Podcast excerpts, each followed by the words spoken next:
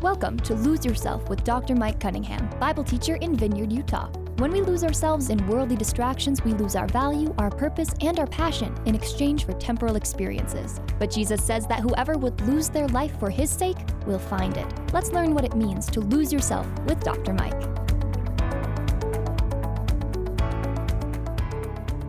Welcome to Lose Yourself.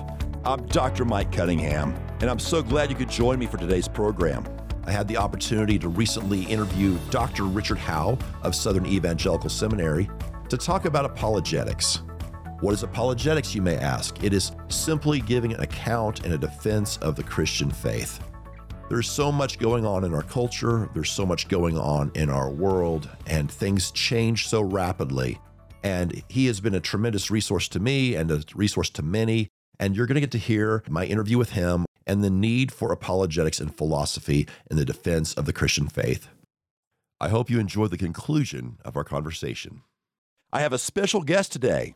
I have Dr. Richard Howe of Southern Evangelical Seminary. He's the provost, professor of philosophy and apologetics, and the Norman L. Geisler Chair of Christian Apologetics. And I'm really excited to have him on today's program. So, Richard, welcome. And I love what you're doing because the 20th century was mainly defined, in many cases, by people reasoning up in their apologetics. I did a journal article on Paul Tillich, who, let's just say, he was a man who modernism rocked his world. He was a Lutheran chaplain during World War I. His job was to bury bodies all day. And it took this person who didn't want to let go of faith, but in his reasoning, in his pain, and in his disillusionment, in many cases, gave up so many aspects of the Christian faith. So, on the one hand, his answering, his questioning, is trying to still seek God in difficult times was good. But in the end, he strayed so far from orthodoxy that his, his faith was unrecognizable in the sense of the historic Christian faith. But again, what we take from him is answering theology. But where you're coming from is a situation where it holds up. Amid all of the opposition and all of the difficult aspects and tragedies, God is there and God is just.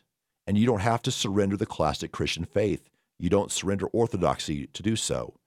And again, that's where your generation came in, where you're answering those difficult circumstances and the changes of culture without yielding the classic tenets of faith. It reminds me of C.S. Lewis during World War II.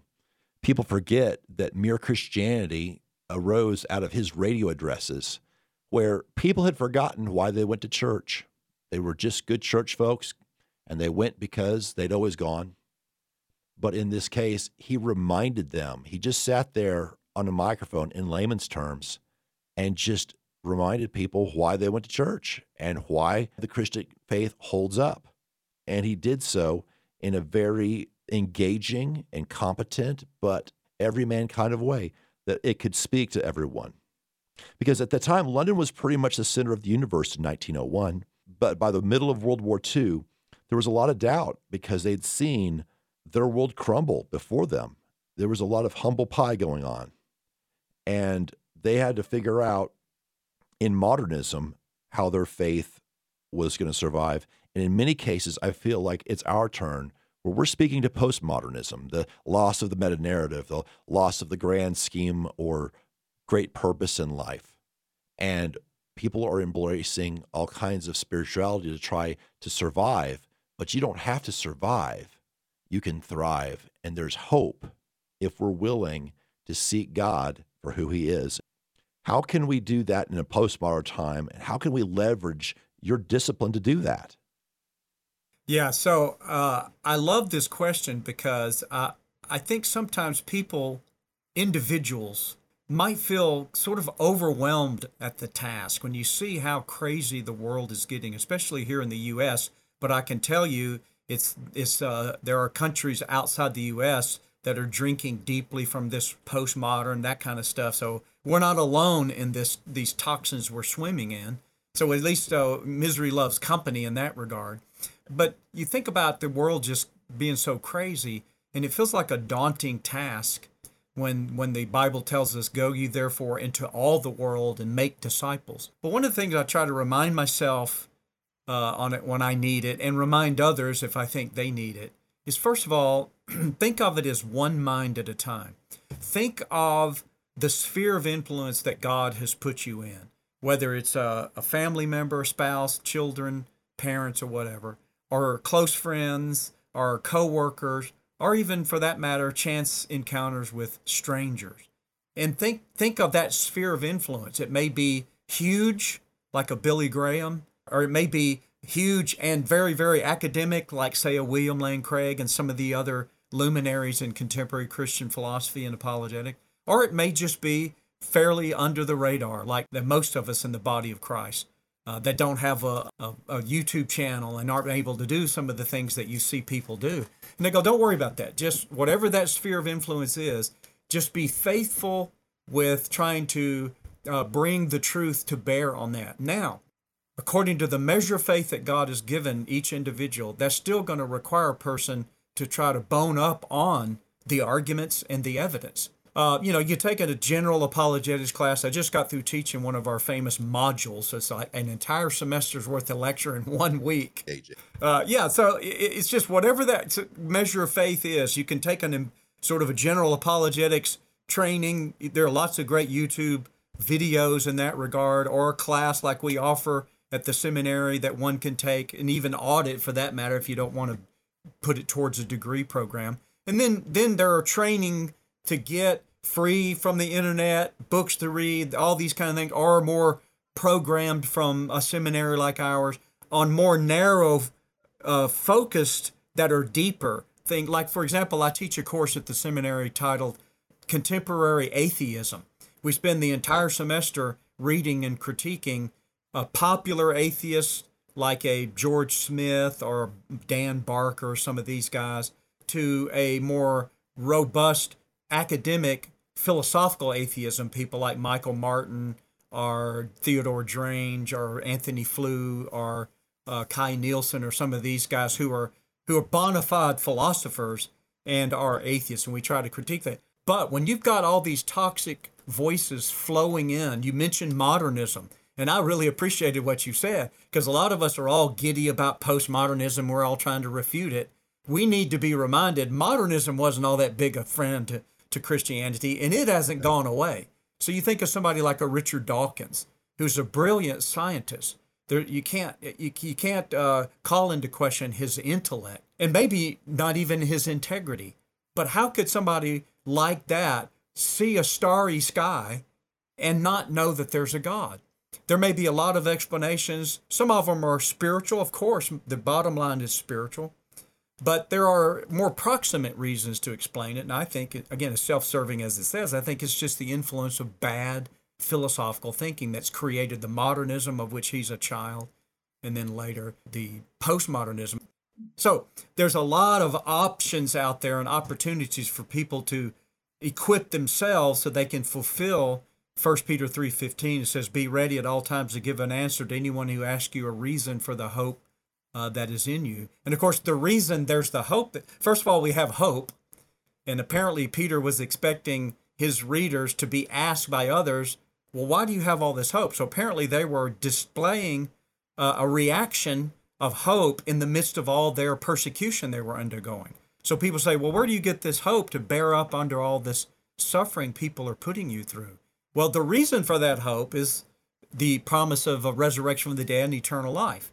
So that's the reason for the hope. But people want us to give an answer when they ask us for that reason. So now we're going to have to find well, how do you know there's a resurrection from the dead? How do you know there's eternal life? And we ought to be able to tease out wherever the argument jumps in for somebody who maybe they don't understand that something objective truth. So a postmodernist, you might have to deal with the philosophical level, or somebody doesn't believe there's a God, you have to deal with his ex- existence, or they maybe they believe there's a God, but maybe there's more than one. You have to deal more with the attributes and these kind of things. Or they're not sure why we should trust the Bible over any other book from the ancient world, or for that matter, any other book of religion. What about the Bhagavad Gita or some other sacred text? And you have to deal with that. So anywhere that you're challenged, you want to sort of do one of two things: either uh, equip yourself with the answers, We probably do both of these. It just depends at different times. Equip yourself with the answers that you can garner and gather in your own mind, whatever the measure of faith you have from God. And then, second, be uh, aware of where to point people when the question is beyond your field of expertise. That happens to anybody.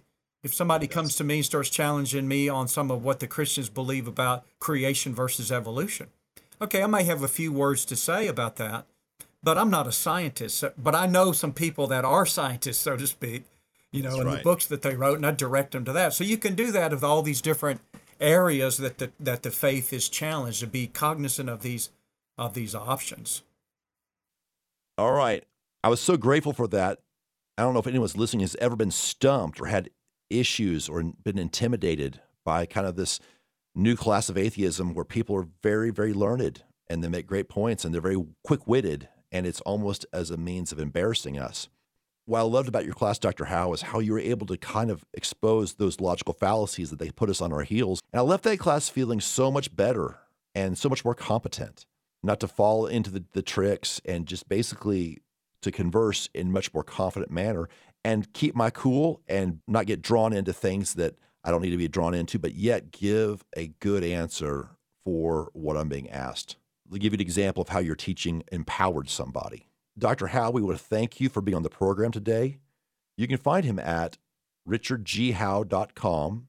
You can also check out ses.edu, which is the website of Southern Evangelical Seminary. I highly recommend it. And again, thank you, Dr. Howe, for being on our program. That was the conclusion of my interview with Dr. Richard G. Howe of Southern Evangelical Seminary. Apologist, philosopher, writer. He's got a wealth of materials available online, and I encourage you to check him out. We had a great three part conversation that talked about his progression into apologetics. He talked about foundational concepts, and then we ended with his charge to become equipped and to live out our version of the Great Commission uh, using apologetics, which is very much in line with the heartbeat of Lose Yourself as a program. Lose Yourself is a call to discipleship, and part of our discipleship process is knowing how to defend our faith and also share our faith. I'm very pleased that this program gave us an opportunity to uh, discuss this with someone of Dr. Howe's credentials and being able to ponder how we might apply this in our personal daily life. As we wrap up today, I'd like to highlight a couple of passages that he referred to. 1 Peter 3 15 and 16 says, But in your hearts honor Christ, the Lord is holy, always being prepared to make a defense for anyone who asks you for a reason for the hope that is in you. Yet do it in gentleness and respect, having a good conscience, so that when you are slandered, those who revile your good behavior in Christ may be put to shame. Remember, we are to contend and give a defense of the faith, but do so with gentleness, respect, and then let the word speak for itself. I believe that this is a time when Christians need to be equipped to give answers and do so in a way that is godly and is necessary in our culture.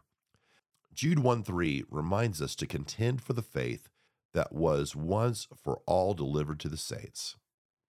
As we contend for the faith, may we do so with grace and competence. As you grow in your abilities, just remember this is less about winning arguments, it's about giving hope to people. My hope is that this message has encouraged you and you'll be able to then have conversations with people and change lives. And so, friend, I want to thank you for joining me today, and we'll see you on our next episode of Lose Yourself.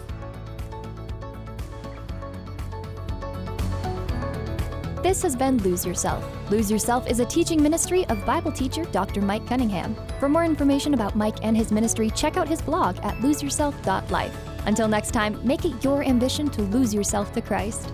Lose Yourself is a production of Key Radio.